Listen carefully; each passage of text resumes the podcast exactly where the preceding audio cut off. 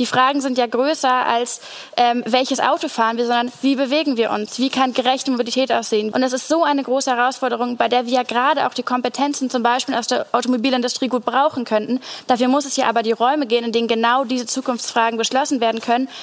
Unter der Feststellung, wir haben uns auf Paris geeinigt, der große Kompromiss ist eins Komma fünf Grad, das ist entschieden und mhm. unter diesem Budget, was uns dann noch bleibt, müssen wir diese Wege identifizieren, da muss gestritten werden, aber wir sind ja Dimensionen davon entfernt, nur in irgendeine Richtung zu gehen. Das hat die Klimaaktivistin Luisa Neubauer diese Woche bei Maischberger in der A R D gesagt.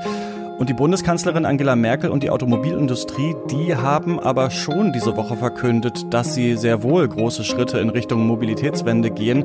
Aber Umweltverbände meinen, nein, ihr bleibt völlig beim Status quo stehen.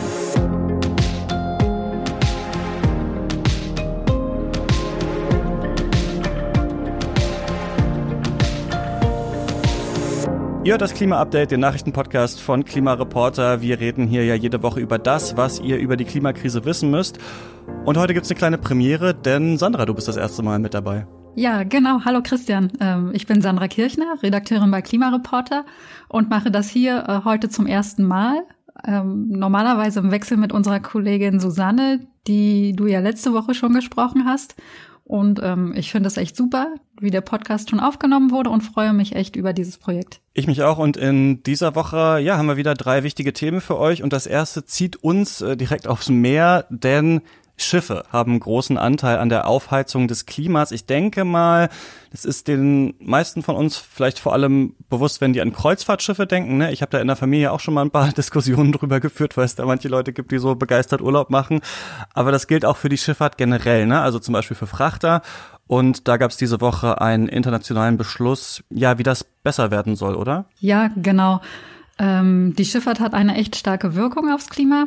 Das sind nämlich eine Milliarde Tonnen C O zwei pro Jahr. Das sind etwa drei Prozent der gesamten Emissionen in der Welt. Das ist echt viel.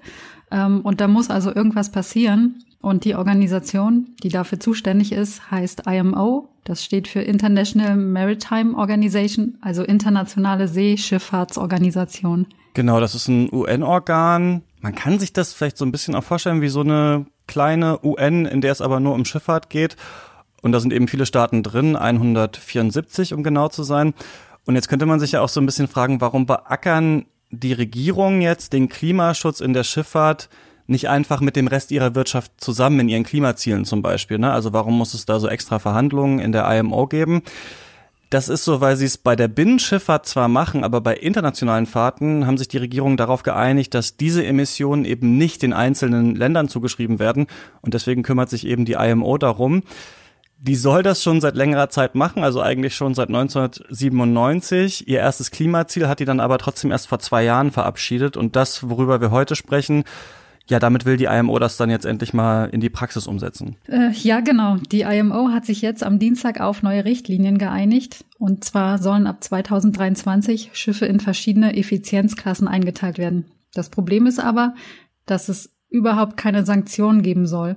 Wenn ein Schiff drei Jahre lang in einer der untersten Klassen landet, dann muss das Unternehmen, dem dieses Schiff gehört, einen Plan vorlegen, wie das verbessert werden kann. Und das war's. Mhm. Mit diesem Beschluss schiebt die I M O quasi Klimaschutz ein weiteres Mal auf die lange Bank, so wie sie es auch in den vergangenen zwanzig Jahren schon getan hat. Die Denkfabrik I C C T hat ausgerechnet, dass die neuen Maßnahmen bis zum Ende des Jahrzehnts gerade mal ein Prozent beim Wachstum der Emissionen einsparen werden. Also statt fünfzehn Prozent werden die Emissionen der internationalen Schifffahrt bis zweitausenddreißig nur um vierzehn Prozent steigen, anstatt um fünfzehn. Also das ist wirklich nicht genug. Ja, das ist nicht äh, viel. Und dazu kommt noch, dass wir das ja alles immer mit dem Hinblick auf das eins Komma fünf Grad Ziel aus Paris diskutieren. Und ähm, der Weltklimarat sagt ja Folgendes, also um das zu erreichen, müssen die weltweiten Emissionen bis zweitausenddreißig im Vergleich zu zweitausendzehn um fünfundvierzig Prozent sinken, also so knapp die Hälfte. Und bis zweitausendfünfzig müssen die dann global bei Null liegen. Und die I M O will ihre Emissionen laut ihrem Klimaziel zwar auch um die Hälfte reduzieren, und zwar im Vergleich zu zweitausendacht, aber eben nicht bis zweitausenddreißig, sondern erst bis zweitausendfünfzig. Aber das ist ja der Termin, an dem es eben global gar keine Treibhausgase mehr geben darf, ja. Und da kann man eigentlich sagen, dieses Ziel ist zu schwach und ähm, ja, die Regeln für die Umsetzung dann eben auch, und das kritisieren auch Umweltverbände, aber nicht nur die, sondern auch Länder, die einfach besonders von der Klimakrise betroffen sind, ne? Also zum Beispiel die Marshallinseln und die Salomonen haben als einzige gegen diese neuen Regeln gestimmt. Die E U-Staaten selber waren gemischter Meinung. Deutschland, Schweden und die Niederlande zum Beispiel haben zwar Bedenken geäußert, aber dann trotzdem dafür gestimmt, was dem Klimaschutz ja gar nicht hilft. Ähm, die E U diskutiert derzeit noch, ob sie sich selber um das Thema kümmern will. Das E U-Parlament möchte die Schiffer zur Teilnahme am Emissionshandel verpflichten und macht Druck. Doch die E U-Kommission lässt sich dabei noch Zeit. Mal schauen, was sich da ergibt. Lass uns mal vom Wasser aufs Land kommen und vom Schiff ins Auto, denn am Dienstag hat nicht nur die I M O getagt, sondern auch die Bundesregierung mit der Autobranche beim Autogipfel. Ja, die Mobilitätswende, das ist in Deutschland ja wirklich ein sehr, sehr wichtiges Thema, oder sollte es zumindest sein. Wir hängen da ja unglaublich hinterher, was den Klimaschutz angeht, weil hier, das muss man wohl so sagen, eben immer noch kurzfristige Wirtschaftsinteressen über vielem stehen. Und ja, diese Woche ist es jetzt nicht unbedingt besser geworden. Na, das kommt drauf an, wie man fragt. Also die Automobilbranche und die Gewerkschaften mhm. freuen sich erstmal. Aber reden wir erstmal darüber, was beschlossen wurde. Der Bund will weitere drei Milliarden Euro Steuergeld an die Autoindustrie geben, damit die die Corona-Pandemie übersteht. Dafür sind vier verschiedene Hebel angedacht. Ähm, erstens Kaufprämien. Wenn man in Deutschland ein E-Auto kauft, kann man bis zu neuntausend Euro Prämie bekommen. Die haben vorher Bund und Autokonzerne fünfzig fünfzig bezahlt. Und das hat auch wirklich zu mehr E-Autokäufen geführt. Ähm, deshalb will der Bund jetzt seinen Anteil daran verdoppeln. Die Prämie galt eigentlich nur bis zweitausendeinundzwanzig und wurde jetzt um vier Jahre bis zweitausendfünfundzwanzig verlängert. Genau, das Problem daran ist aber, dass darunter auch sogenannte Plug-in-Hybride fallen, also Autos, die sowohl elektrisch als auch mit Benzin fahren können. Und das kritisieren Umweltverbände jetzt natürlich scharf.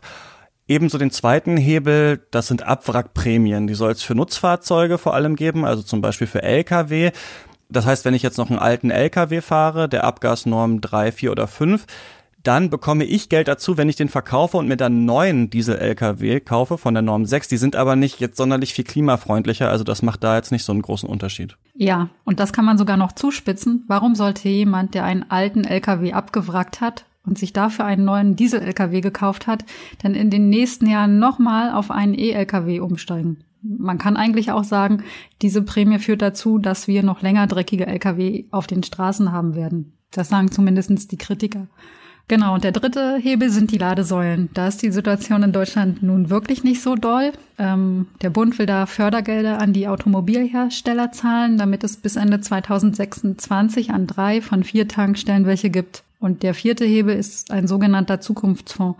Da soll nochmal eine Milliarde an die Industrie fließen, um Zukunftsprojekte anzustoßen. Und das wird natürlich auch kritisiert. Ja, und ich denke, hier kann man schon nochmal betonen, dass eben all diese Prämien und all diese Maßnahmen natürlich auf der Maxime basieren, dass in Deutschland auch weiterhin immer mehr Autos verkauft werden sollen.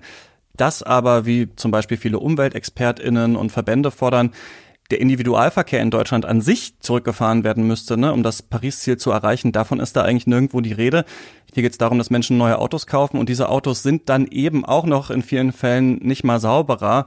Ja, und deswegen hagelt es auch gerade so viel Kritik, und da ginge wohl schon noch einiges mehr. Unser letztes Thema ist eins, das ein bisschen komplex ist mhm. und das in dieser Woche im Bundestag diskutiert wurde. Und das wird hier in diesem Podcast aber immer mal wieder wichtig werden. Und deswegen dachten wir einfach mal, wir fangen heute mal damit an, uns damit zu beschäftigen. Und zwar ist das das Erneuerbare-Energien-Gesetz. Vielleicht kannst du mal sagen, was das ist. Äh, klar, also vielleicht erstmal, wofür wir das Gesetz brauchen, nämlich um das Paris-Ziel einzuhalten, also die Erhitzung des Planeten auf eins Komma fünf Grad zu begrenzen ähm, und deshalb langfristig klimaneutral zu werden. Das ist quasi der Plan. Und das E E G, wie man Erneuerbare-Energien-Gesetz abkürzt, das gibt es schon sehr lange, nämlich seit zwanzig Jahren.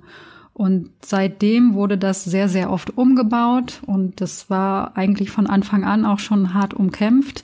Und warum war das so umkämpft? Also von Anfang an haben BesitzerInnen einer Solaranlage oder eines Windrads eine Einspeisevergütung bekommen, wenn sie Strom aus erneuerbaren Energien ins Netz eingespeist haben.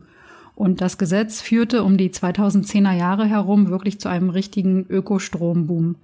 Und irgendwann hat die Politik dann aber entschieden, die Einspeisevergütung zu verändern. Also hat man die Höhe der Vergütung immer weiter abgesenkt. Man hat den jährlichen Zubau, der übers E E G gefördert werden kann, beschränkt. Zum Beispiel können bei der Solarenergie aktuell maximal zweitausendfünfhundert Megawatt pro Jahr gefördert werden. Ähm, im Vergleich dazu war zweitausendzwölf, also vor diesen massiven Eingriffen, ein richtig gutes Jahr für den Zubau. Da sind nämlich achttausend Megawatt gefördert worden. Und außerdem muss man sich seither in Ausschreibungen noch um diese Vergütung bewerben. Das hat die ganze Sache einfach viel komplizierter gemacht.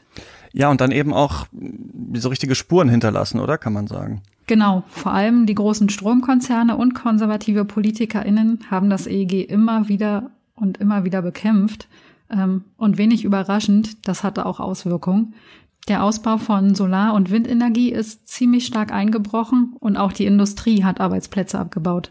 Und das war schon sehr einschneidend. Zurzeit gibt es zum Beispiel in der Photovoltaik in Deutschland noch rund einunddreißigtausend Arbeitsplätze. Und zu Hochzeiten in den Jahren zweitausendzehn, zweitausendelf waren das rund hundertdreißigtausend. Das muss man sich schon mal auf der Zunge zergehen lassen. Wir reden bei der Braunkohle über rund zwanzigtausend Arbeitsplätze, die verloren gehen können. Und bei Solar allein haben wir schon hunderttausend abgebaut. Ja, und das ist eben, finde ich, auch so spannend, weil ja ganz oft mit der Wirtschaft argumentiert wird, ne? Also wie zum Beispiel auch beim Autogipfel, aber man mit dieser Deckelung ja auch eigentlich riesige wirtschaftliche Chancen für die Bundesrepublik verschenkt hat, oder? Aber ein bisschen Bewegung ist jetzt wieder drin. Ja, da ist in der Tat Bewegung drin, aber eben nicht in Deutschland. Also ähm, zum Beispiel weltweit arbeiten elf Millionen Menschen in den Erneuerbaren, vor allen Dingen in China, Brasilien, Indien und den U S A. Und in Deutschland ähm, werden es immer weniger Arbeitsplätze, statt wie weltweit immer mehr in den Erneuerbaren. Da wird einfach eine unglaublich tolle Möglichkeit für Klimaschutz und Beschäftigung verpasst. Und es sieht jetzt ehrlicherweise auch nicht so aus, als könnte sich das mit der Reform jetzt ändern. Genau, und da bleiben wir nämlich dran, denn nächste Woche könnte die Reform des E E G schon vom Bundestag verabschiedet werden. Und wenn das passiert, dann hört ihr natürlich hier davon. Das war's erstmal für diese Woche von uns. Wenn ihr keine weitere Folge vom Klima Update verpassen wollt, dann solltet ihr diesen Podcast natürlich abonnieren. Das geht in jeder App, die ihr so benutzt, also zum Beispiel Spotify oder Deezer oder Google Podcasts. Und falls ihr die Apple Podcast App benutzt, dann freuen wir uns da über eine fünf Sterne Bewertung. Das hilft uns einfach dabei, dass andere Leute, die gerade nach Klimathemen suchen, uns da besser finden. Und wenn ihr Themen oder Feedback habt, dann schreibt uns doch gerne. Schickt eure Mail an klima update at klimareporter punkt de. An dieser Stelle möchten wir auch noch allen SpenderInnen danken, die Klimareporter schon mit einer Spende unterstützt haben. Vielen Dank dafür und dir erstmal ein schönes Wochenende, Christian. Dir auch, Sandra, und bis zum nächsten Mal. Ciao.